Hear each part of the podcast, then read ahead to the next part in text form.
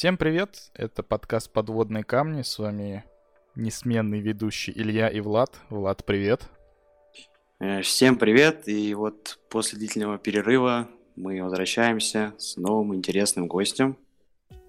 Гость у нас сегодня Сергей Биндер. Он middle разработчик, а, Unity разработчик, работает в Матрешка Games в Новосибирске. И это первый гость, которого мы лично особо не знаем.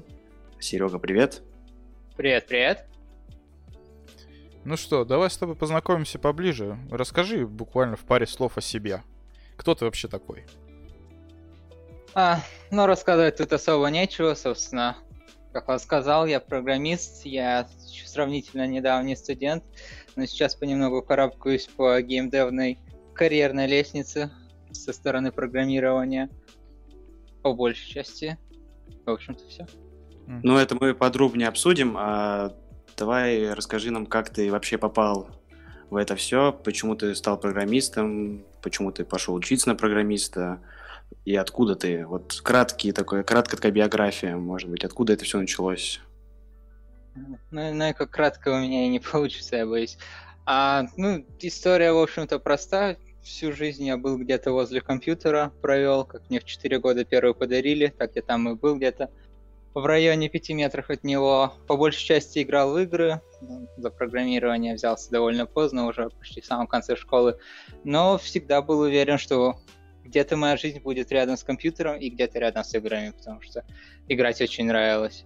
А думать о том, как круто было бы играть что-то более крутое, нравилось еще больше. Поэтому, собственно, как закончил школу, не было другого и варианта у меня в голове, как пойти программировать. Я пошел программировать, а когда начал заканчивать университет, вспомнил, что а, я же хочу делать игры, надо делать игры. И ударился чуть по подробнее в эту область, чуть поглубже. И сразу после универа стал искать работу в геймдеве, и благо я в Новосибе живу, так что тут с этим проблем нет, быстро нашел себе работу в геймдеве. Так, так. здесь. То есть ты из Новосибирска. А, я вот хотел спросить, а, у тебя учеба была связана как-то с Академгородком. Вообще, кто такой Академгородок? Можешь рассказать поподробнее? А то про него много говорят, что это какое-то крутое место. Ты не оттуда как-то случайно, не там учился? И вообще, где ты учился, какая у тебя специальность? А, ну, родом я не из Новосибирска. Так, небольшая ремарка. Я переехал сюда с семьей 7-8 лет уже назад. Еще в школе, в общем, я был в старшей школе. Но учился я в университете. Я учился в Академгородке, да, в Новосибирском государственном университете на факультете информационных технологий, ФИТ, у нас все говорили, а, собственно, он располагается в Академгородке, да. Академгородок — это такой район, можно сказать, а, Новосибирска, где сконцентрировано большое количество всяких университетов, компаний, особенно айтишных и всяких таких как-то смотрящих в будущее, я не знаю, компаний, когда думаешь о чем-то таком футуристичном или вот стартапы всякие, все такое, оно обычно располагается, если оно в Новосибирске, то оно в Академгородке. Не все, разумеется, но по большей части. Такой научно-технологический центр Новосибирска, можно сказать, хоть и располагается более-менее на его окраине географически. Русская Кремниевая долина. Что-то вроде, да. Ну, теперь давай расскажи нам немножко о Матрешка Games. Чем вы вообще занимаетесь? Какие у вас самые главные, самые большие известные проекты? Uh, Матрешка Games, собственно, это компания, в которой я работаю, которая разрабатывает uh, мобильные игры, казуальные мобильные игры. Больше всего компания известна по проекту Cooking Race, он же Безумный кулинар. Это игра, которая на рынке уже два с лишним три с лишним года, я могу соврать здесь, что-то в этом духе. А, в общем, а, весьма крупная игра, не скажу, что она прям на первом-первом месте, но где-то недалеко в топах в своем жанре. Жанр ее это management, если я не ошибаюсь, а, что-то в таком духе, да. А, собственно, игра выпускается вместе с американским издателем Big Fish Games, который специализируется на всяких мобильных играх на выпуске на мобильные платформы. Вот, в частности, наша игра есть на... А, можно найти ее в Google Play, в App Store до недавнего времени в Amazon Story, как-то так он называется, не помню уже. Ничего а. себе, а. это что за стор такой? Это для ПК? Или как? Нет, это для всяких Amazon, амазоновых Kindle, какие там еще у них девайсы. Очень маленькая, в общем, такая ниша, я бы mm. сказал. Amazon свои девайсы какие-то наклепал, но шибко, конечно, с Google Play не конкурирует с App Store. А, но оно есть. Там тоже до недавнего времени можно было нашу игру найти. Вот, это не единственный проект Матрешки Games, но, несомненно, самый крупный, самый основной. А, игра, как я сказал, уже несколько лет на рынке, до сих пор а, держится, развивается, вовсю поддерживается а, вместе с создателем. Ну, как-то так, да, по главному нашему проекту, по основному. А это твоя первая работа вообще в Матрешка Games, единственная? Или ты до этого где-то стажировался? А, да, это моя единственная работа, моя первая, единственная компания, в которой я поработал. А, я очень рад, в общем-то, что это моя первая компания, потому что я весьма и весьма ей доволен. А, расскажи давай теперь поподробнее, чем ты, собственно, конкретно занимаешься на работе?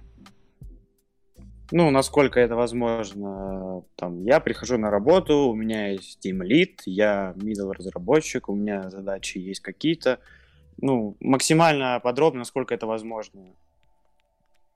Для а... людей, которые не работали, что, что их примерно может ожидать там какой-то типичной российской компании, которая занимается мобильными играми. Ну, понятно, что у всех по-разному, но примерно как у вас, если это не такой секрет. Да, опиши, опиши свой рабочий день. Вот. А, ну да, я все же тоже еще раз скажу, что у всех наверняка по-разному. Я даже не знаю, как по-другому, насколько по-другому в других компаниях. Мой рабочий день а, на самом деле тоже может весьма разниться от дня к дню, от спринта к спринту. Но обычно это что-то в духе я прихожу на работу, или в нынешние дни я стою в кровати, делаю два шага до ноутбука рабочего. А, я захожу в стандартный Slack, Jira, тыры-пыры, смотрю, какие у меня таски. На моем проекте, где я сейчас работаю, много о нем я не могу рассказать, он еще не анонсирован, это новая игра. А, но на нем я сейчас единственный разработчик, а, поэтому, собственно, я делаю все, что связано с кодом. Это вставка контента, то есть художники предоставляют арт, спрайты, анимации, тыры-пыры, а геймдизайнеры предоставляют ТЗ, технические задания, а я вставляю это в игру, это сборка уровней, это сборка механик, это а, ну, в общем-то, игры можно описать как набор механик, поэтому да, это сборка механик, это вставка, подгонка всего этого арта, вставка анимации, настроек, чтобы они правильно играли, звуки, опять же, идут туда. А, в общем-то, все это проходит через меня, потому что мне надо все это через Unity вставить в саму игру, собрать build, оптимизировать это по памяти, по производительности, etc., etc., технический stuff по большей части и выдать, собственно, build на отсмотр тем же геймдизайнерам, тем же художникам, чтобы они посмотрели, что все это хорошо выглядит, что все это правильно работает, может, найдут какие-то баги. Вот. На других, ну, то есть, когда проект пойдет уже в релиз, там же добавляется прогонка этого всего через QA, где появляется уже bugfixing, все такое, с следующим выводом в магазины в релиз, но мне это еще только на моем проекте предстоит. Так, ну ты прям самостоятельный разработчик и действительно middle, который ведет сам проект, ну с нуля, да, можно сказать?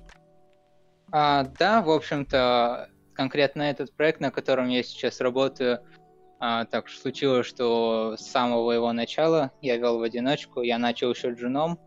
А, я должен был делать это под присмотром, но, по всей видимости, я делал это достаточно хорошо, чтобы как... через какое-то время мне сказали, ты, ты так справляешься, поэтому теперь ты middle, ты ведешь проект, и теперь я middle, я веду проект, и судя по тому, что периодически ревью от лидов проходят чистую как, ну, у тебя все нормально, поэтому сказать нам особо нечего, я все еще справляюсь, да.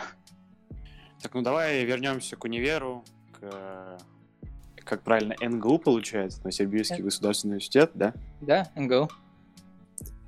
Так вот, а ты закончил бакалавриат или магистратуру, или как? А, только бакалавриат. Магистратуру как-то показалось, что смысла идти нет. Вот расскажи подробнее, что тебе дал универ, вообще какие у тебя эмоции, отзывы о нем, нужен ли он, ну, да, давай разработчику игр, программисту, и почему ты решил не идти в магу? А, комплексный вопрос. В общем-то, универ мне дал по большей части, ну, все, что я умел в роли в части программирования, но не разработки игр на старте. А, то есть между окончанием универа и началом работы у меня было два месяца. Да, два месяца в августе я устроился в конце августа уже в матрешку. Соответственно, в июне выпустился. А, в универе я научился программировать, научился более-менее а, решать проблемы, собственно, проблем-солвинг. Один, считаю, из ключевых навыков для программиста. Я считаю, не один, я считаю. А, вот. Основным инструментарием для программиста обзавелся, научился более-менее пользоваться. В куда больше, мне кажется, мере я все же понял, как со всем этим работать на работе уже, а, учась у лидов и самостоятельно. Но универ все же дал какие-то базовые навыки определенно. Нужен ли универ, не нужен? Хороший вопрос. Мне кажется, всему, что научил меня универ и тому, что мне реально понадобилось на работе, можно научиться самостоятельно. Не конкретно мне, я довольно... Не сказать, чтобы плохо учусь самостоятельно, но медленнее определенно, чем если меня учит этому кто-то а, умеющий учить. Универ определенно дал кучу лишнего, что не запомнилось и просто потратило время. За это вопрос мои отношения к нему довольно смешанные, потому что определенно много времени было потрачено за зря, но а, селяви, в общем-то, я не сильно жалею о этом времени. А я и сам потратил немало времени зря, так что о нем я жалею больше, о том времени, которое потратил за зря сам. Почему не пошел в магу? Ну, я рассматривал разные варианты, и поскольку после окончания универа я уже точно был уверен, что я пойду в геймдев, а, я смотрел на маги с точки зрения того, что они мне могут дать как разработчику игр, и как-то, честно сказать, не особо ничего особо ничего привлекательного не нашел. У нас есть в России какие-то, начали появляться недавно магистратуры геймдевские, даже в МГУ вроде как что-то такое мелькало, но выглядит это все пока, ну или по крайней мере два года назад выглядело довольно сырым и с моей точки зрения непривлекательным, не, дава... не дающим ничего тому, чему ты не мог бы научиться сам. Как-то а, а вот ты не рассматриваешь корочку маги как э, что-то, что поможет тебе в будущем на каких-то более высоких должностях, должностях? Черт.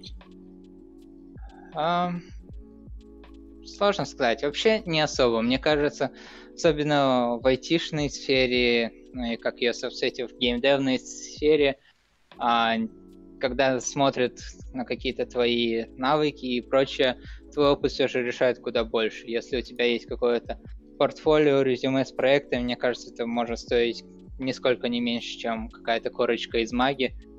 И научишься ты, делая какие-то свои проекты, куда большему, чем тебя научат маги. Я предполагаю, разумеется, но есть у меня такое твердое ощущение.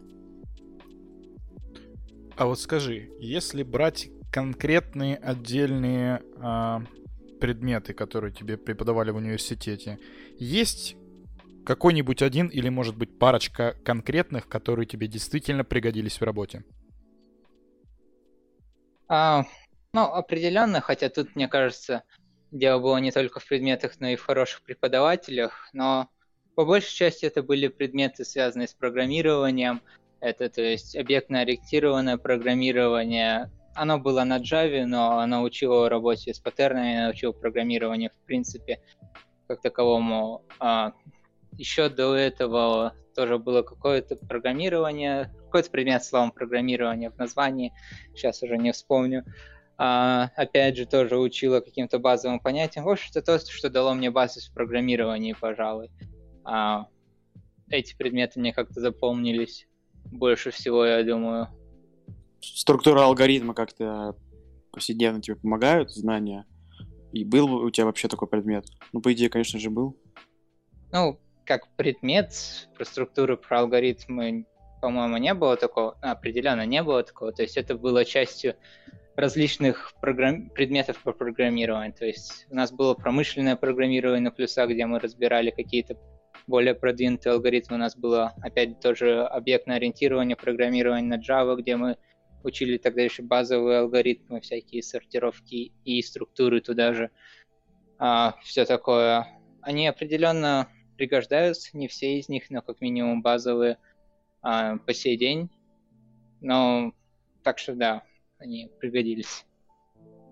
А вот что-то из математики, может быть, тебе понадобилось наверняка? Все-таки это же геймдев или как? А, тут как сказать. Понадобилось даже не только, что мне дали именно в самих знаниях математики какие-то теоремы, формулы, etc., потому что они из головы вылетели довольно быстро. Сейчас я уже даже векторное произведение, честно, не вспомню, как произвести. Но понадобилось то, что когда-то я это учил, и сейчас, когда мне что-то такое нужно, я это быстро могу все а, нагнать, все это быстро могу, знаю, как гуглить, и когда я нагуглю что-то, я прочитаю это, я могу быстро понять. Определенно то, что меня учили этой математике, а, оно сейчас аукается, пусть даже я и не помню конкретные слова, которым меня учили. Ну что ж, теперь немножечко отойдем от университета. Вопрос такой, почему ты решил изучать именно Unity? Это было твое собственное желание или это ты начал его изучать уже когда устроился на работу и от тебя там это потребовали? А, Unity я начал изучать самостоятельно, собственно, как только закончил универ и понял, что надо что, в общем-то, мое, как сказать, что уже давно надо было бы начать погружаться в геймдев. Почему именно Unity? А, ну, по большей части потому, что везде универс... а, в интернете было написано, что у него низкий порог вхождения, он добр к новичкам, большое комьюнити, etc., etc. Просто когда гуглишь, какой движок, как там, как вообще попасть в геймдев, на чем сейчас пишут, etc., etc., Unity один из первых выборов, и, собственно, это, это способствовало. Опять же, C-Sharp, на котором программируешь Unity, C-Sharp мне довольно понравился в университетское время, когда я его изучал, пусть я его лишь поверхностно коснулся. Но как язык он мне понравился, поэтому это тоже был аргумент в пользу выбора Unity. Поэтому, когда я начал пилить свой проект для портфолио, я взялся именно за Unity. Ты, получается, за полтора месяца стал, грубо говоря, джуном, стажером, Unity-разработчиком, правильно? Да, да, у Unity весьма подробные туториалы, очень понятные, плюс, опять же, университетский бэкграунд сильно помог, плюс то, что первый свой портфолио проект я пилил с другом, тоже сильно помогло, мы помогали друг другу разбираться в вещах, так что мы быстро, да, приобрели необходимый бэкграунд, чтобы стать джунами в этой области. Ну и наверняка у тебя проблем с английским, с английским нет получается? О, английский это, это, можно сказать, мое хобби было всю мою жизнь. Я много учил этот язык как дополнительная какая-то активность вне школы, вне университета, поэтому, да, с английским у меня нет никаких проблем. Поэтому учите все английский. Да, английский вообще классная штука. И в профессиональном плане, и даже для досуга. Так что, да, дважды это. Так, э, немного холиварный вопрос, но очень интересно твое мнение. Вот ты сказал, что тебе в универе понравился C-Sharp, но также ты сказал, что вы писали и на Java. Вот скажи, вот почему C-Sharp, а не Java? Или почему тебе нравится, например, больше C-Sharp, чем Java? А может тебе вообще Java больше нравится, но ты пишешь на C-Sharp? Потому что он есть в Unity. А, сложный вопрос. А Java мне определенно не, не нравится. Я получил свою долю удовольствия, когда писал на Java. У меня даже дипломный проект был на Java. А, в общем-то, неплохой язык. Мне довольно нравится. Меньше, чем шарпы, но да. А Java с точки зрения геймдева как-то я на нее смотрел и не видел сильно много хорошего. Там есть какие-то библиотеки, уже не вспомню сейчас названий, которые заточены по геймдев не видел никаких прям движков-движков, возможно, я недостаточно внимательно смотрел в то время, все же Unity уже начинала замыливать мне глаза тогда. А, но да, именно с точки зрения геймдева, мне кажется, Java как-то куда более ограничена, хотя бы за счет наличия такого гиганта, как Unity в поле. Поэтому C-Sharp был выбором моим. А если бы, представим такую ситуацию, если бы C-Sharp и Unity просто взяли и исчезли. То есть их раз и больше не существует. На каком бы ты языке ты начал тогда писать? А, плюсы. Если бы не было больше C-Sharp, у меня не было бы больше отговорок не браться за плюсы.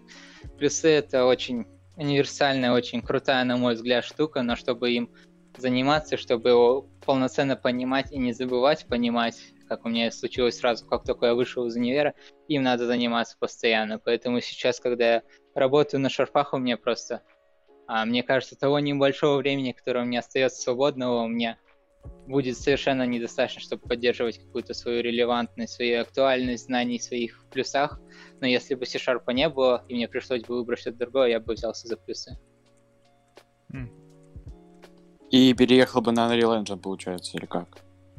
А, вероятнее всего, да. Собственно, это следующий гигант в этой области, и он на плюсах. Ну, хотя, возможно, там и есть варианты получше, но думаю, да. В общем-то, мне периодически хочется самому в свободное время потыкать Unreal палкой, но, опять же, это надо сдувать пыль со своих знаний в плюсах, и, как я уже сказал, на это у меня как-то особо нет времени или сил. Ну вот раз уж мы уже за Unreal поговор... ну, заговорили, то, по твоему мнению, какой из этих движков для чего? И, может быть, ты сейчас сходу скажешь, Unity лучший, например. А, вот, нет. За, как, за какой взяться новичку, например, или какое твое мнение насчет этих двух движков, даже давай так? А, ну, определенно не скажу, что сходу, что Unity лучше или Unreal лучше. Честно сказать, меня здесь не достает опыта в Unreal, чтобы какие-то конкретные вещи на этот счет говорить. Я насчет Unreal могу говорить по большей части только то, что видел, слышал в интернете, а, и какое у меня сложилось мнение о движке. Как, я, как мне кажется, как я слышал, он больше заточен под 3D, хотя тут, наверное, найдутся люди, которые захотят со мной поспорить. А, но что касается за что взяться новичку, зависит от бэкграунда новичка, наверное.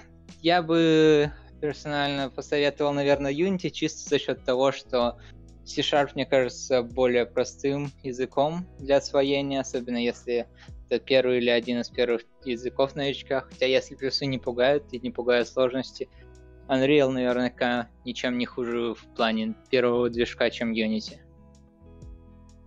А вообще, вот, если я вот только захожу в программирование и в айтишечку, какой язык начать учить первым для начала, по твоему мнению? Mm.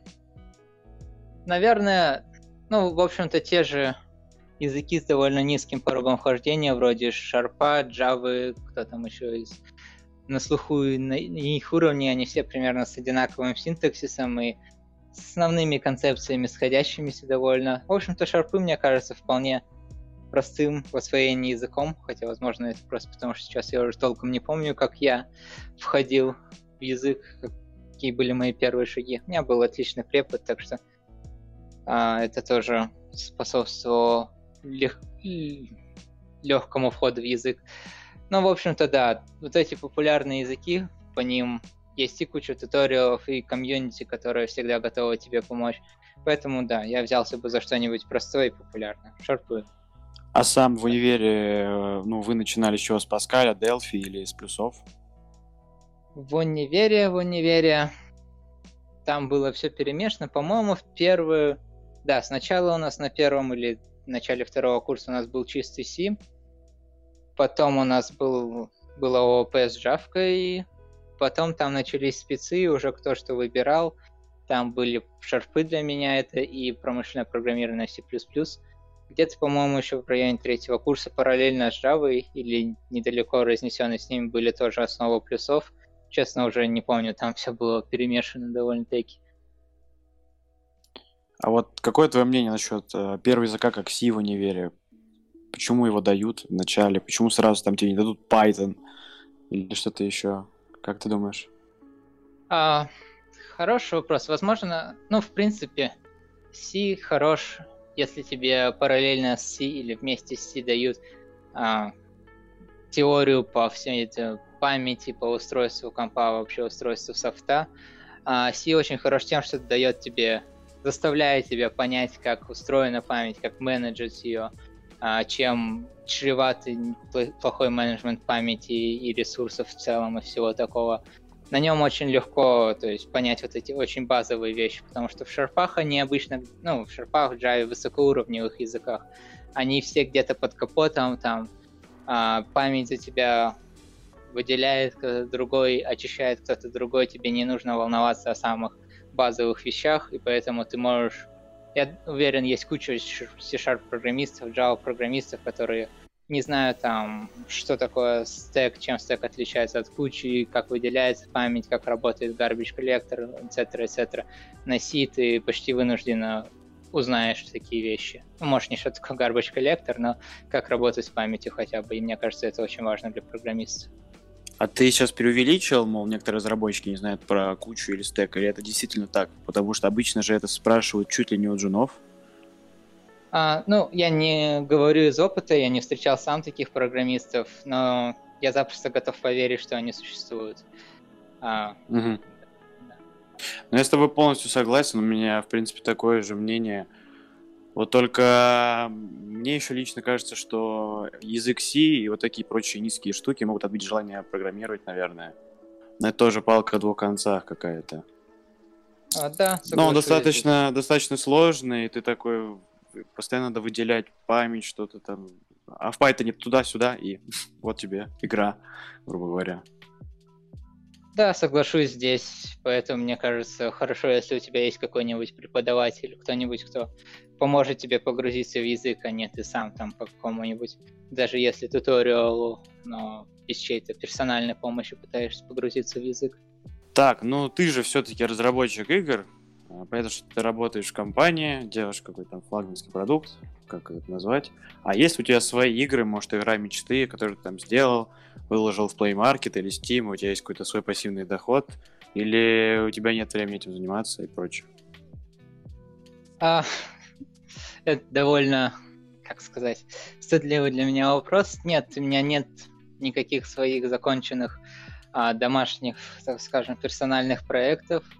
А, единственное, что можно с большой натяжкой назвать законченным, это та небольшая игра, которую мы за полтора-два месяца запилили с другом, чтобы у нас было хоть что-то, что можно положить в наше резюме. Кроме того, что мы знаем английский, мы закончили университет. Потому что это тоже неплохо, но надо было иметь там что-то. В остальном, как сказать, время, в принципе, есть после работы, есть когда заниматься делами. А, просто как-то я не раз начинал какие-то новые проекты, какие-то игры, зачастую все с тем же другом, а, но они все не заканчивались, где-то на середине пути пропадала мотивация, просто зачастую потому, что мы брались что-то делать, потому что, ну, хотелось бы что-то делать, хотелось бы как-то профессионально развиваться вне работы, но не было какой-то прямо, как сказать, прям идеи такой, чтобы вот именно такую игру крутую хочется делать. Сейчас мы также делаем новый проект, он движется на удивление неплохо э, по сравнению с другими нашими задумками. Э, возможно, даже будет закончен и зашиплен. Э, возможно, даже к концу этого года, кто знает. Э, но пока что на данный момент не, не, по сути нет ничего, что я мог бы за себя показать, кроме того, что я сделал в рамках работы в компании. Ну да, самое сложное, пожалуй, в геймдеве это мотивацию сохранять. Ну, может, не только в геймдеве, в плане ты какой-то проект начинаешь, у тебя горящие глаза, а через месяц ты такой, а, потом, и все. Да, да, определенно. Именно, именно так. Подожди, а хакатоны? Ну, как минимум, с тобой вдвоем в одном участвовали, а еще ты делал там проекты или нет? Ну, это можно считать за, за какие-то завершенные проекты же. А, ну, если так сказать, то есть еще один проект, да. Тот, в котором мы с тобой участвовали, на данный момент остается единственным у меня за плечами. Я планирую поучаствовать в следующем сибирском геймджеме, когда он будет. А, приобрел все инструментарий и все, и все. Очень надеюсь, что когда он будет, у меня будет время, возможность, желание. Желание есть сейчас, я не думаю, что оно пропадет. Но до прошлого сибирского геймджема, э, геймджема я ни в каких других не участвовал. Так, а вот ты сказал про какой-то инструментарий, если не секрет, что ты имеешь в виду, что ты приобрел, и чем это поможет? А, ну, в общем-то, по сути, я просто купил ноутбук себе, у меня никогда не было. Это не обязательно, разумеется, инструментарий для джема, просто А теперь, когда у меня есть, мне кажется, чисто для себя мне будет проще заставить себя идти на, на джем, на офлайн джем. Я думаю, что мне хотелось бы поучаствовать именно в офлайн джеме. А теперь, когда у меня есть что-то, с чем я могу просто пойти и на любом месте начать, начать пробовать, начать делать игру. А ты вообще как работаешь? Чисто на ноутбуке или у тебя есть два монитора? Один монитор, на монитор выводишь или как? Просто я лично, я бы не смог, мне кажется, работать чисто на ноутбуке. Мне нужен как минимум монитор адекватный. Нет, у чисто тебя... Мони... Прости, что перебил. А, да, чисто монитор, чисто ноутбук, разумеется, это с таким работать очень сложно. Если возможно, да, на рабочем, к рабочему ноуту у меня есть еще два, ноут, два монитора, которые ставлю по бокам, есть мышка. Ну, компания вообще все, что тебе нужно для работы, предоставляет по первому запросу. Так что да, стандартный набор, что в офисе, что когда я переехал домой, это а, MacBook, два монитора по бокам, мышь и всякие необходимые аксессуары для удобства, для комфорта. А вообще, Серег, ты когда устраивался на работу, на твою корочку смотрели, как-то спрашивали про нее, как ты учишься, может, спрашивали средний балл зачетки? И, ну, вообще, как оно происходило? А, ну, как сказать, определенно моя корочка сыграла в том, что я получил работу. То есть, как я говорил, у меня был еще один проект, но мне кажется, он был весьма сыр, а, чтобы его как-то действительно зачли. А на Собесе, единственном, который был перед тем, как мне сделали офер, меня спрашивали более-менее, что мы делали в универе, что проходили там.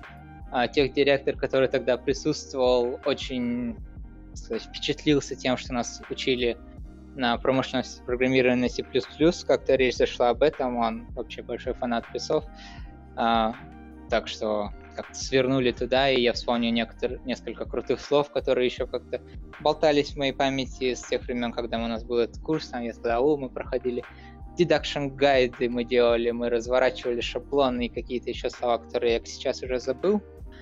А, так что определенно короче сыграла, балл зачетки как-то, ну, и вообще успеваемость мою не спрашивали.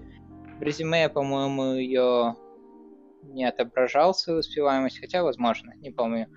А, но по большей части спрашивали именно, что мы делали, что мы проходили в таком духе.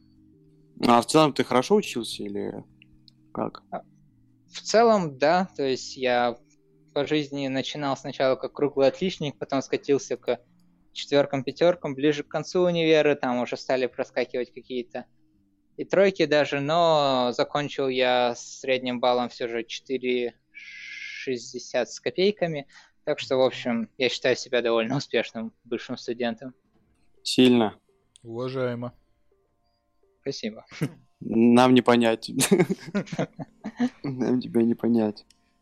Итак, вопрос на злобу дня. Он волнует очень многих геймеров нашей страны. Почему в России развит в основном а, мобильный рынок игр? А, где наши AAA проекты. У поляков есть Ведьмак, у украинцев есть э, Метро. А как же россияне? Где наши AAA проекты? Что ты думаешь по этому поводу? У нас есть дальнобойщик. Я вырежу это. Дальнобойщики, это не русские, ну ладно. А, вообще, честно сказать, эти вопросы заботят и меня. А, долгое время а, в своей как-то чуть более ранней карьеры и вообще еще в универское время я а, всегда думал, что вот я вырасту, наберу чуть-чуть опыта и уеду куда-нибудь поближе к центру индустрии, там, хоть Европа, хоть Америка, хоть Новая Зеландия, там, где действительно делают игры, а не мобильные игры. У меня было довольно пренебрежительное к ним отношение тогда, а, потому что думал, что это ошибка простая. Почему нет? Хороший вопрос. Мне кажется, у нас а, слишком поздно начали относиться к этому рынку, к этой индустрии как к чему-то действительно серьезному, чтобы вкладывать туда деньги, делать настоящие компании. А когда это все, когда спохватились, это все уже было достаточно развито в, опять же, там, где оно развито сейчас, Америка, Европа, etc., etc., чтобы можно было нормально развивать это у нас, потому что сейчас, если ты толковый программист у нас, что в геймдеве, что нет, что не программист даже, а, есть большой шанс, что тебя схантят куда-нибудь за рубеж, и ты будешь получать крутые бабки и жить комфортно там. Поэтому у нас сейчас эту область развить куда сложнее, чем если бы это делали вовремя, когда там это все только развивалось. Кто такой middle разработчик? Как вообще это разделение работает? А, хороший вопрос. Ну, во-первых, тут я просто обязан сказать, что каждая компания решает для себя сама, а, поэтому там, где я middle, у нас, возможно, в другой компании я был бы джуном, а может, другой был бы сеньором, кто знает. А у нас, честно сказать, прям строгого-строгого разделения. Вот это джун, а вот это даже вот до сюда ты джун, а вот отсюда ты middle. Как-то нет. Это решается где-то наверху. Я подозреваю, что лидами совместно с пемами, совместно с, может, и чарами, не уверен. А, не возьмусь а, утверждать. Вообще, у нас есть небольшой как бы такой список, что же должен, по идее, делать Джун, что должен делать middle, что должен делать lead, но на него смотрят крайне редко, мне кажется. Вообще все определяется твоими умениями тому, какое впечатление твоя работа, твои результаты работы производят. То есть, как я уже говорил, а у меня переход на middle а был, произошел таким образом, что просто я был один как разработчик на проекте, и в какой-то момент мне просто написал, а, написала PM и сказала, что видно, что ты уже ведешь проект сам, так что вот ты теперь middle разработчик первого уровня и вот танцуй отсюда. Ну, естественно, с прибавкой там, но приятный бонус, а не иначе. Вот. А такого, чтобы у меня как-то изменились обязанности, изменился pipeline работы, такого особо замечено не было. Но, в общем-то, когда ты работаешь один, там и сложно что-то менять в этом плане. Так что такой, только такой размытый ответ я, к сожалению, могу дать на данный момент. А как, как ты думаешь, как ты думаешь, что тебе нужно предпринять, чтобы стать senior ом? Um, хорошо работать, я подозреваю.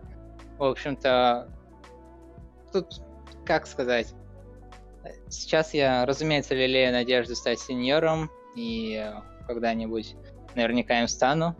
А у меня нет какого-то прям четкого ориентира на это дело. Я просто работаю хорошо, я вижу, что мной довольны, и я знаю, что люди, которые стоят надо мной, PM, лиды и прочие, верхушка нашей компании достаточно, как сказать, хорошие люди, профессиональные люди, опытные и компетентные люди, чтобы когда я стану а, как бы достойным по их меркам а, зваться сеньором, я стану сеньором.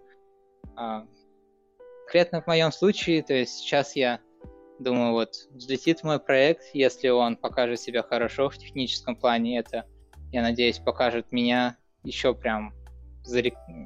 запечатает мою хорошесть как программиста. И когда-нибудь это определенно будет учтено. Я не знаю, сколько мне, а, есть ли какая-то там мерка по количеству лет, которые нужно проработать, чтобы стать сеньором, или что-то в этом духе честно, я просто, просто хорошо работаю, и, в принципе, я достаточно доволен своим текущим положением, чтобы не прям бежать, бежать, становиться сеньором. Поэтому я сильно не задумываюсь над этим вопросом. Давай теперь такой вопрос. Это вопрос, на который ты можешь не отвечать. А, хотел бы э, хотел бы ты попасть сейчас, а, устроиться в какую-нибудь более крупную компанию, например, а, Гайджины или Peak Lodge? Mm, ну, тут как сказать. А, во-первых, а, к моему некоторому стыду эти названия мне не сильно много говорят. Я хоть и говорю, что я играл в игры, играю в игры, геймдев, геймдев, геймдев, я не сильно образован в плане именно компаний, в плане именно, ну, игры на самом деле я знаю, но компании как не особо. Хотел бы я попасть в более крупную компанию, а, двоякий вопрос, да и нет. Мне определенно хотелось бы когда-нибудь в будущем увидеть свое имя в титрах, может даже в самом начале титров какой-нибудь игры, в которую я хотел бы играть. Я хоть и делаю мобилки сейчас, и мне нравится делать мобилки сейчас, сам я а, в те игры, которые я делаю, в нормальное время, вне работы, я бы в них играть не стал. И, собственно, я и не играю. Но хотелось бы когда-нибудь увидеть себя в титрах игре, которые я действительно могу поиграть, которые вроде тех, которые сейчас мои любимые игры. А, я надеюсь, что когда-нибудь так случится. Вряд ли я до конца жизни буду работать в матрешке, сколько бы приятно в ней не было работать. А прямо сейчас, честно, к большим компаниям я отношусь с некоторым опаской. Я, как и все, я думаю, в геймдев индустрии наслышан о большом риске неблагоприятных условий работы, начиная от токсичности, заказ... заканчивая кранчами и все такое, которые хантят большие компании. Стоит только прислушаться к людям, которые там работают или которые обитают где-то рядом. А, поэтому я с опаской отношусь к возможности перейти в большую компанию, тем более пока меня здесь все устраивает. Поэтому когда-нибудь в будущем наверняка, хотя Индии путь там путь даже, возможно, стартера своей собственной инди какой-то студии тоже не лишен своих а, каких-то привлекательностей для меня. А, но вот одно из двух. Вполне возможно, что когда-нибудь меня занесет в большую компанию, я начну искать свой путь в какую-то компанию больше, чем матрешка. Но не сейчас и не в ближайшем будущем. Не отходя от кассы, в какие игры играет разработчик игр? Давай топ твоих любимых игрушек. Топ. Вот это вопрос сложный. А, мои предпочитаемые как бы, жанры несколько разнятся, но в топ, пожалуй, я положу а, Divinity, Original Sin, первую, вторую. Обожаю эти игры. Я наиграл по несколько сот часов каждую из них mm-hmm. а, со своим другом, другом, проходя на пару. А, Dishonored, обе части, тоже любил их а, по многом за истории в них рассказанные, но также и за геймплей. Перепроходил каждую из игр на несколько раз. И Kerbal Space Program. Небольшой фанат реалистичных симуляторов, насколько можно Kerbal таким назвать, или каких-то сильно physics-based игр, но Kerbal меня чем-то в свое время очаровал, и я тоже провел немало сот часов в нем, строя ракеты, пытаясь не разбиться об Луну или астероид или что-то в этом духе. Мне кажется, нас обучают с помощью этой игры. Знаю, насколько она хардкорная. А, да, мне кажется, там определенно, играя в нее, можно, а, если, если есть желание многому научиться в плане физики, в плане космологии, не знаю, насколько это область, все в таком духе. Меня поражает, что он написан на Unity. Я узнал это много после того, как я начал в нее играть, и это взорвало мой мозг. Я тогда еще не знал, что Unity на такое способна. Сейчас уже не так удивляюсь этому. Такой вопрос. Ты вот сказал, что когда-нибудь хотел бы увидеть свое имя в титрах в игре, в которую бы ты захотел сыграть. Угу. То есть, откровенно говоря, тебе не очень нравятся игры, которые ты сейчас разрабатываешь. Я правильно понимаю? А, по большей части, да. То есть игры, над которыми я работал в матрешке, а, это и Безумный кулинар, и те проекты, над, которые, ну, на самом деле, недавно выпущенный Idol Farmer тоже вышел в магазины, и проект, над которым я сейчас работаю, это казуальные игры а, в жанре или тайм-менеджмента, или айдлеров, а, то есть игры, которые во многом играют а, без твоего участия, если можно так сказать. А, я не совсем целевая демография этих игр. То есть тот же Безумный кулинар, а, мне кажется, больше ориентирован. Я не уверен на самом деле а, точно насчет а, на кого ориентируется маркетинг, кто именно играет наши игры. Когда-то я располагал этой инфой, но сейчас уже забыл, честно сказать, но, по-моему, это что-то в районе женщины, домохозяйки, которые сидят дома, им нечего делать, не открывают телефон, играют в игры про готовку с красивыми цветами, красивыми блюдами, а, с cultural, там, diversity, все вот это вот. Не совсем мой стиль. Там в них довольно однообразный геймплей, они а, не рассказывают истории, потому что это казуальные игры, в них можно и по 5 минут играть, можно и часами, поэтому они в них не так много нарратива, а, особенно какого-то комплексного, и я люблю в игре, когда есть хорошая история. Поэтому да, я небольшой фанат игры в те игры, которые я играю, хотя разрабатывать их оказалось а, игр, которые я разрабатываю, что-то я неправильно сказал. А, хотя разрабатывать их оказалось на удивление интересно. И тогда вопрос на добивку. Должен ли любить игры человек, работающий в геймдеве? А, игры в целом, а, не знаю, игры те, которые он разрабатывает, как показывает мой опыт, вовсе не обязательно, потому что разрабатывать игры и играть в них опыты на удивление разные, прям сильно разнятся. Наверняка это бонус, если ты а, можешь получать удовольствие, настоящее удовольствие от той игры, которую от игры в ту игру, которую ты разрабатываешь. Но даже если ты просто видишь, что может приносить людям удовольствие, даже если тебя самого это не вдохновляет, этого уже вполне достаточно, как показывает мой опыт. Вот ты сейчас ведешь проект один, ну, из программистов, правильно? Да. А кто у тебя еще в проекте есть, если не секрет? Там геймдизайнер, саунд, там кто-нибудь и прочее. Можешь рассказать? А, да, у нас, как в любом другом нашем проекте, есть геймдизайнер, а, тот, кто отвечает за механики и за overall вид игры, осуществляет, помогает осуществлять коммуникации между а, разными подкомандами команды, работающей над проектом, так скажем. Художники, разумеется, их э, большинство на любой, на любой команде, на любом проекте. А, sound, да, есть композитор, а, хотя его участие такое довольно отстраненное. Лишь изредка я получаю пачку звуков на вставку в билд, но на ранних стадиях а, развития проекта звук дело весьма вторичное. А, ну и Project Manager, хотя нередко Project Manager может занимать и какую-то из а, уже перечисленных, а, иметь профессию там. Может это художник, может это геймдизайнер, где как, может разниться. А, вот. Ну и есть продюсер проекта, то есть, по сути, тот, кто решает общее его направление, и тот, кто говорит, хорошо ли в итоге получилось или плохо. Самый опытный, самый компетентный, так скажем, человек именно с точки зрения а, того, хорошо ли эта игра, хороша ли эта игра как игра. Скажем так.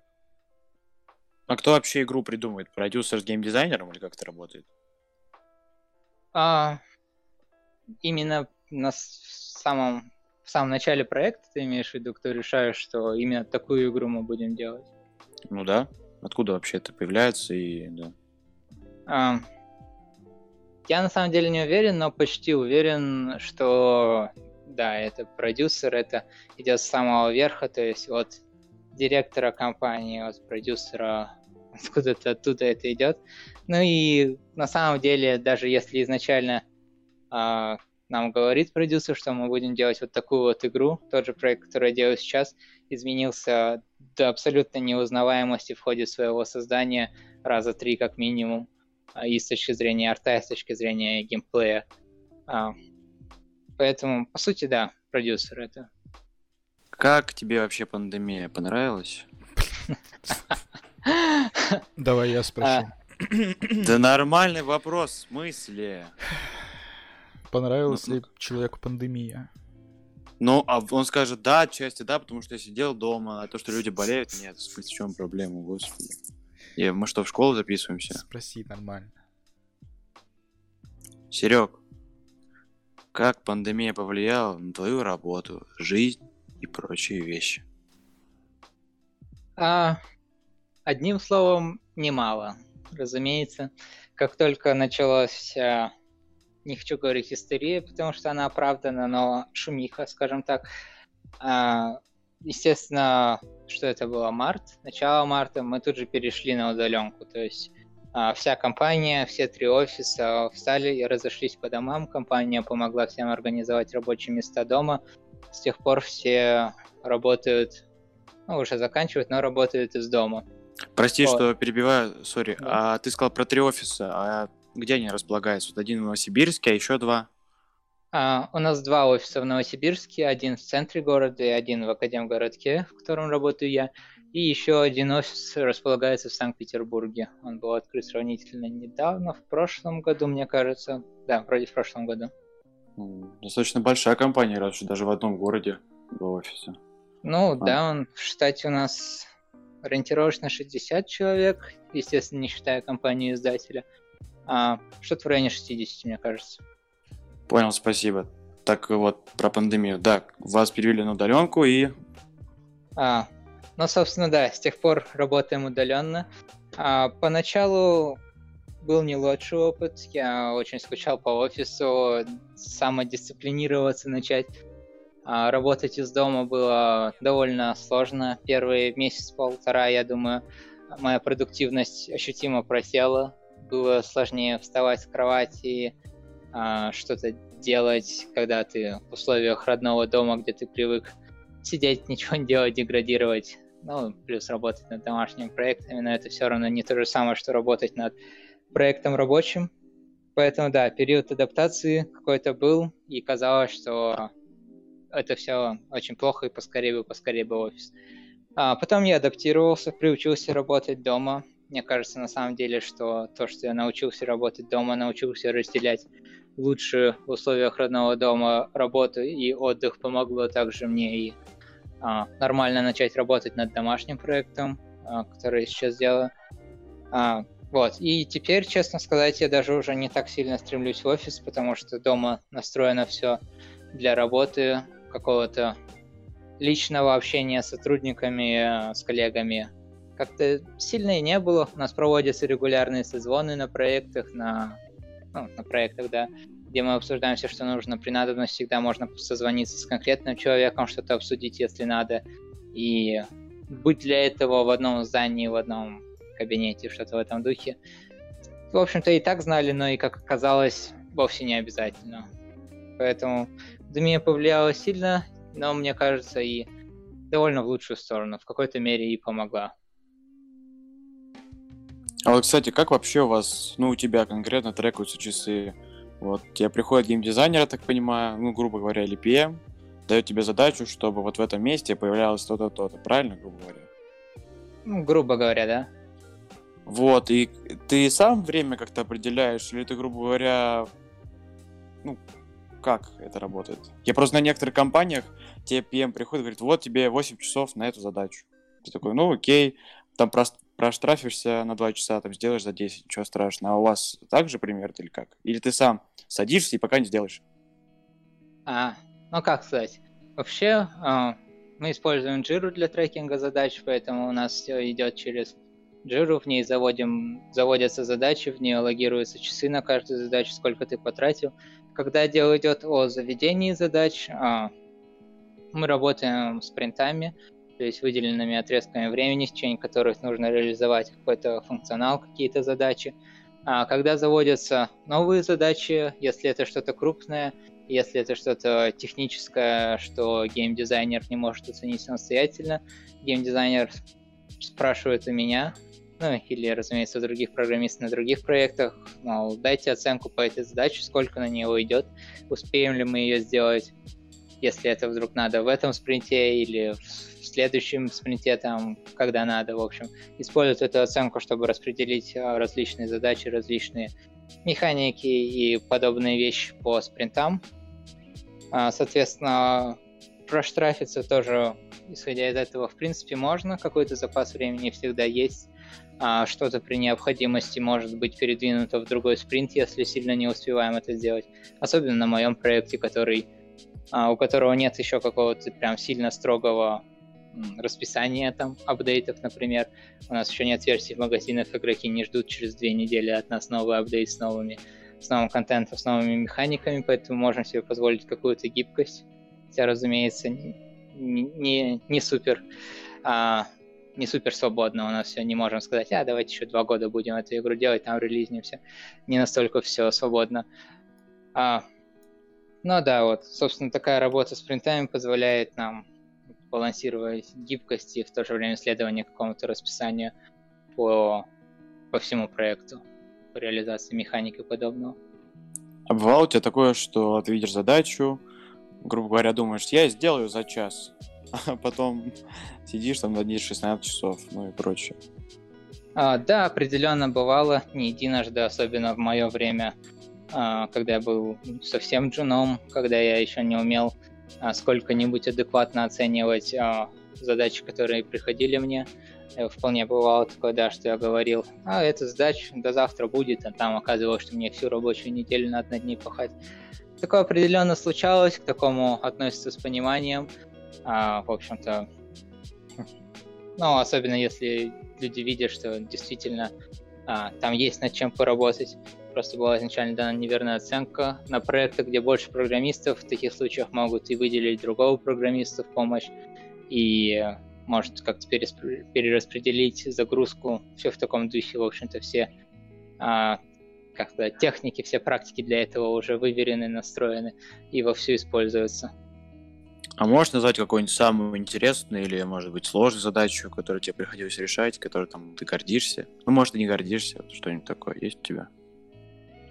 А, ну, тут как сказать, прямо конкретных каких-то механик назвать сложно, но что мне больше всего, наверное, понравилось, это что мне больше всего, как, ну, даже, наверное, и горжусь в какой-то мере, это вот то, что над двумя проектами в компании два, две новых игры я стоял у самых истоков их. Соответственно, я задавал большую часть той архитектуры, которая используется в них сейчас.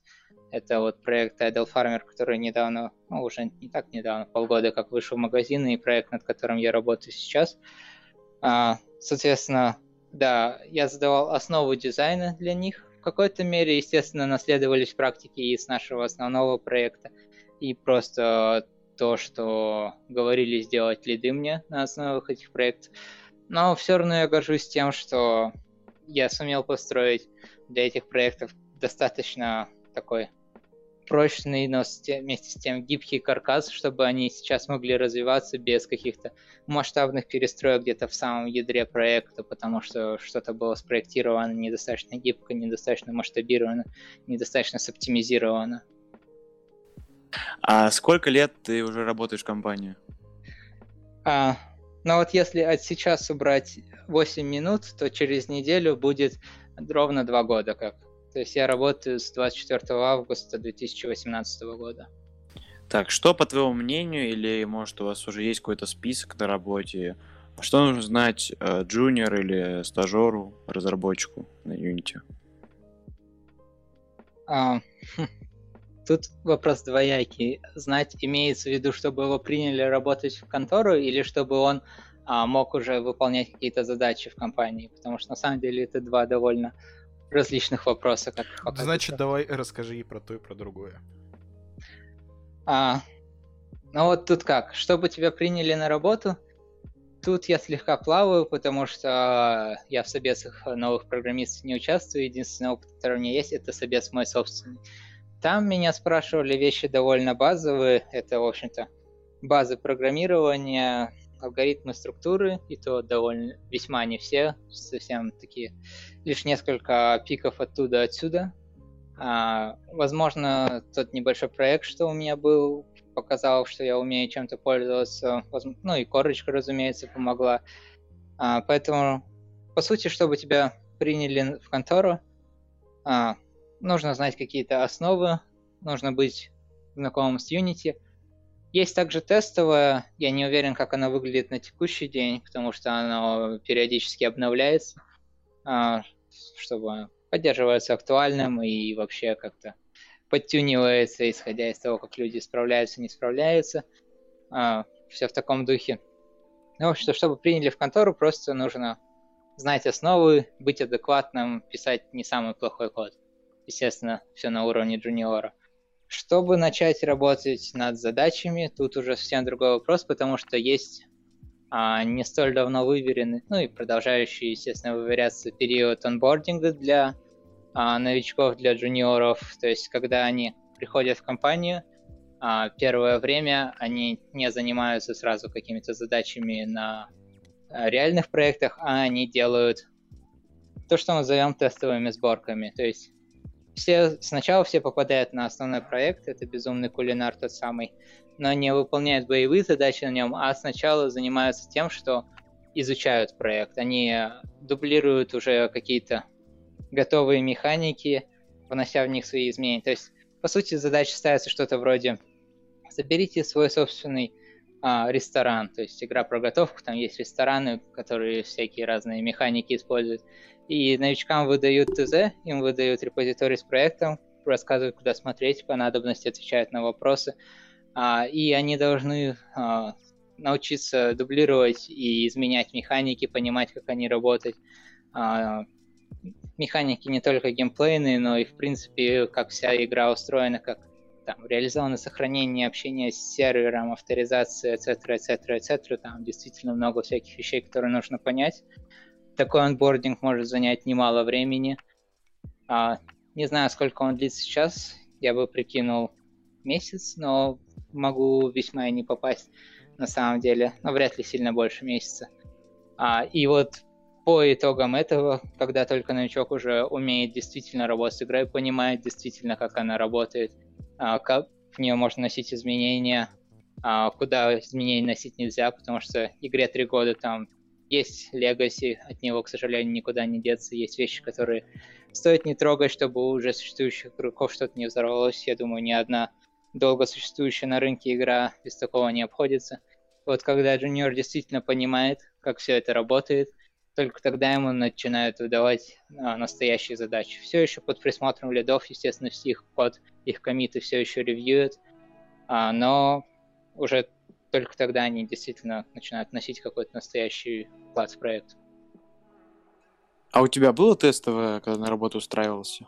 А, нет, в тот период, когда устраивался я, все обошлось одним собесом. Я не был исключением. Нас тогда приняли пять программистов, все по одному, а, по одной практике в одном порядке. То есть это было только а, резюме, а, ну, просмотр резюме и собес, и после этого следовал офер. Тестового тогда не было. Оно появилось немногим после того, как я устроился, и теперь без него никуда на тот момент просто еще не так хорошо был уверен а, порядок устройства на работу новых программистов, насколько я понимаю.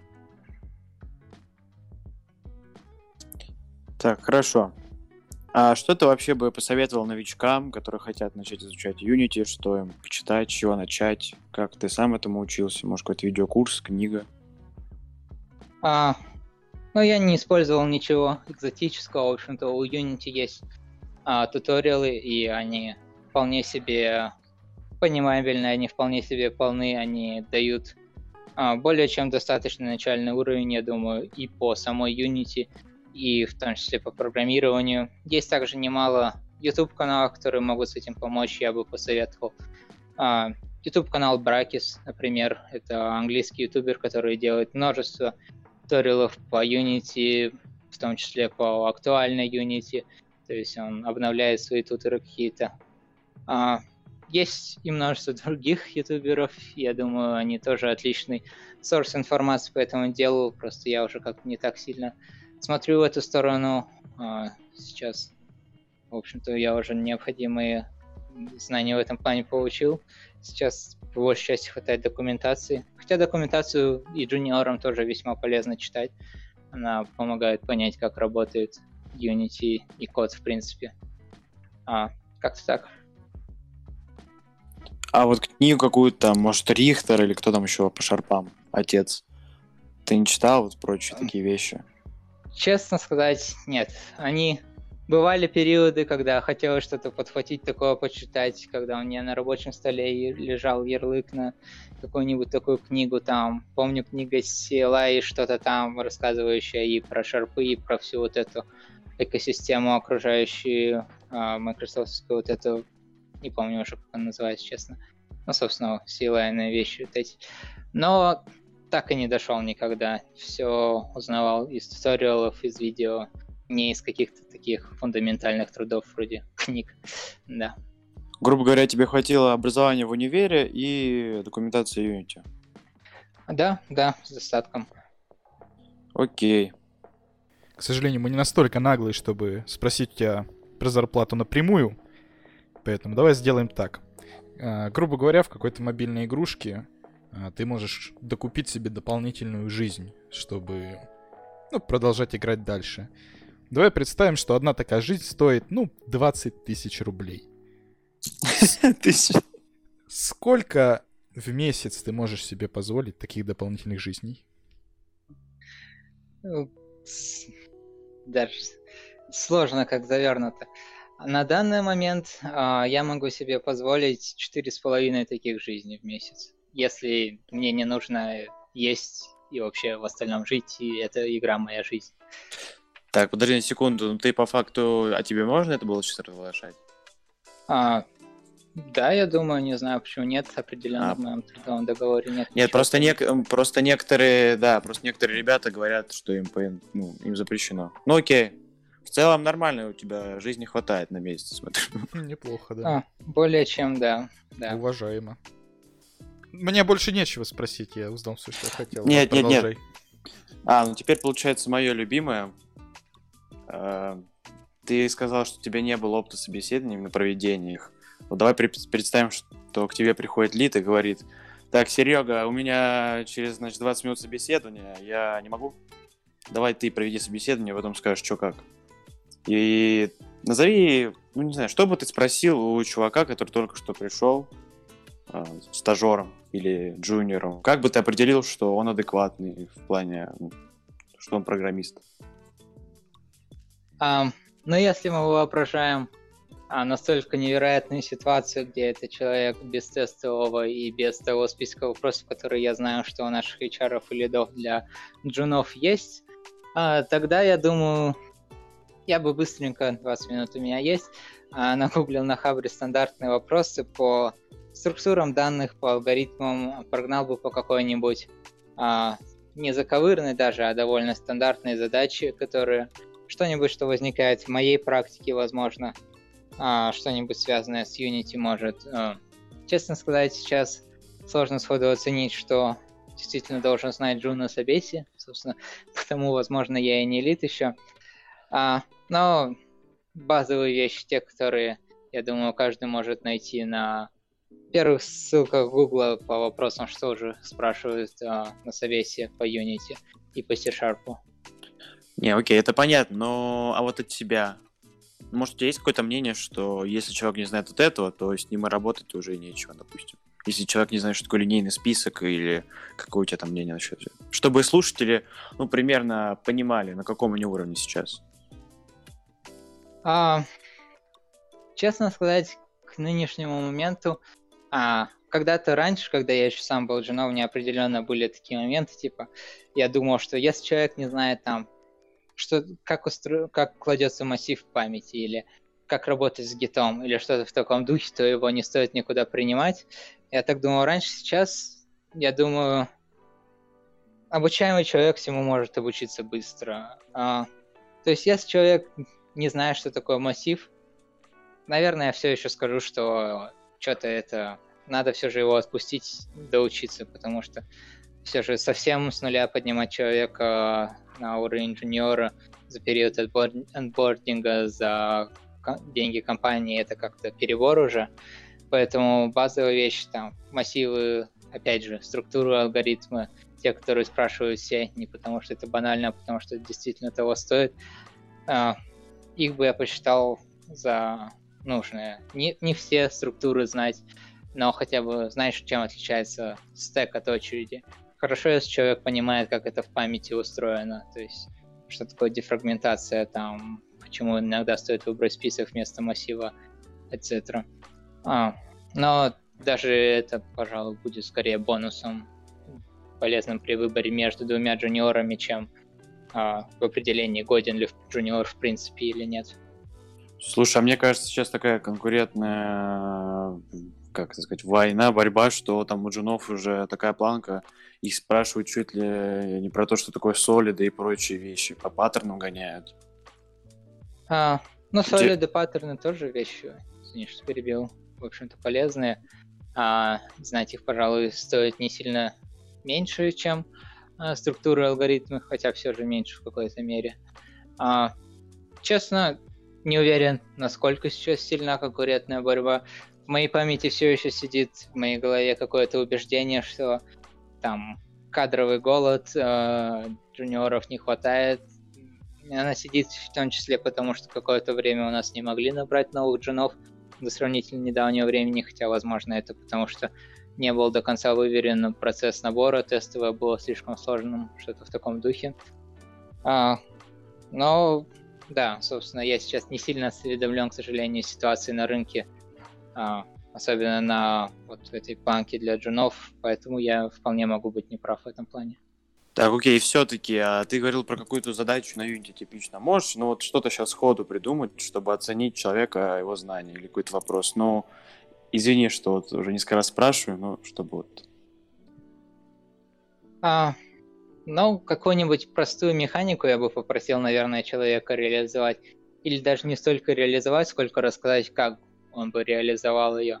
А, там, я не знаю, сделать какую-нибудь примитивную, я не знаю, топ-даун стрелялку, где просто у тебя есть квадрат, который умеет двигаться из стороны в сторону и э, спавнить условные пули по клику мышки.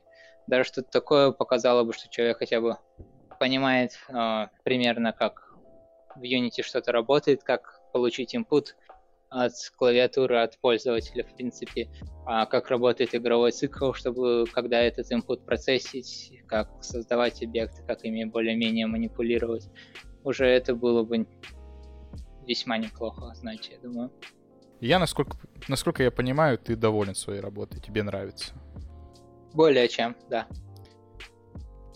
Но в любой работе в любом случае встреч... встречаются вещи, которые раздражают чем-то. Скажи вот, что у тебя есть такое в работе, конкретно в твоей работе, что тебе не нравится, что тебя раздражает, от чего бы ты хотел избавиться? Сложный вопрос, честно сказать. А, в нынешние дни, пожалуй, и сейчас, наверное, прозвучит, что я жиру бешусь, но бывает такое на моем проекте, в частности, не уверен, как с этим дело обстоят на других проектах, когда а, загруз на разных а, частях команды, скажем, художников, программистов, бывает неравномерный, и порой мне случается такое, что я сижу и несколько дней подряд мне тупо нечего делать. И это звучит как-то претенциозно, наверное, что, ну, блин, проблема у человека, но для меня лично это как-то это довольно проблема. Понятно, что всегда есть их долг, всегда найдутся вещи, которые можно подтюнить в проекте, а, но на такое нередко нужен настрой, а, нужно какой-то, не хочется сказать дисциплина, но настрой, пожалуй, это оно. И не, нельзя даже как-то уйти и делать какие-то свои вещи. Я просто не могу. Это надо заставлять себя, наверное, пойти на какой-нибудь YouTube или Reddit в рабочее время, потому что банально чувствуешь себя каким-то плохим человеком, а выражаясь культурно, за рабочее время делая какую-то фигню. А, поэтому порой хочется от такого избавиться. Понятно, что это чаще всего это какие-то непредвиденные обстоятельства. Возможно, кто-то из художников ушел на больничный и не успели перераспределить загрузку, и поэтому я остался без арта на вставку. Или аналогично СГД, и я остался без ТЗ на новые механики что-то в таком духе. Я думаю, любая компания не лишена такого. Но поскольку у меня нет каких-то действительных проблем в этом плане, пожалуй, это чуть ли не единственное, что я могу привести в пример здесь. Итак, я зашел в чатик начинающих разработчиков и сказал, что у нас будет в гостях ты. И попросил задать интересующие их вопросы. В общем, сейчас я их зачитаю, можешь отвечать очень кратко, потому что они могут показаться немного душными, но это реальные вопросы людей, которые сейчас изучают Unity. Итак, а стоит ли использовать эдитор скрипты? Я так понимаю, это скрипты, которые в рантайме а, в Unity как-то в эдиторе работают. Или, ну, вроде оно, да. А, ну да, это скрипты, которые, по сути, не помогают тебе не работают во время самой игры. Это не то, что взаимодействие с пользователем, это то, что помогает тебе работать с редактором. И как ответ на вопрос, определенно да. Unity позволяет расширить редактор с помощью своего API эдитор скриптов до невероятных каких-то не размеров, но а, измерений. Ты можешь делать действительно удобные инструменты под свой конкретный проект, которые ускоряют разработку в разы и научиться использовать эти скрипты, научиться делать подходящие под тебя инструменты, и не только под тебя, под твою команду. А, это большой плюс, который не останется незамеченным ни тобой, ни, я думаю, твоими лидами, особенно если ты сделаешь что-то реально полезное. Поэтому определенно да. Возможно, не на самой ранней стадии, но ближе к концу джуниорства, возможно, определенно стоит уметь это делать. Так, спасибо. И следующий вопрос. Инкапсуляция – это сокрытие? Это весь вопрос? Инкапсуляция да. – это сокрытие? Это а. типа там инкапсуляция – это сокрытие? Вопрос. Ну, вопрос такой обширный. В какой-то мере, да, я полагаю. А, ну, условно скажем, да. Инкапсуляция вещь такая, понимание ее приходит с опытом. Я до сих пор не всегда уверен, что до конца правильно понимаю, как она работает. А, по факту я использую ее а, в паре вместе с, а, с шуточной формулировкой закона Диметры. Это а, не позволяет другим играть со своими игрушками или не играть с чужими игрушками. А, то есть, да, прячь те вещи, особенно которые могут измениться в рамках где-то одного класса, одного уровня абстракции, потому что, чтобы когда ты изменил одну вещь, а, тебе не пришлось менять 10 других. Как-то так. Какие паттерны чаще всего используешь в работе? А, честно сказать, а, особо мыслить именно паттернами, особенно с их а, техническими названиями, формулировками, не приходится. А, встречаются синглтоны, хотя это и дурной вкус, но порой без них не обойтись, порой альтернативы куда хуже.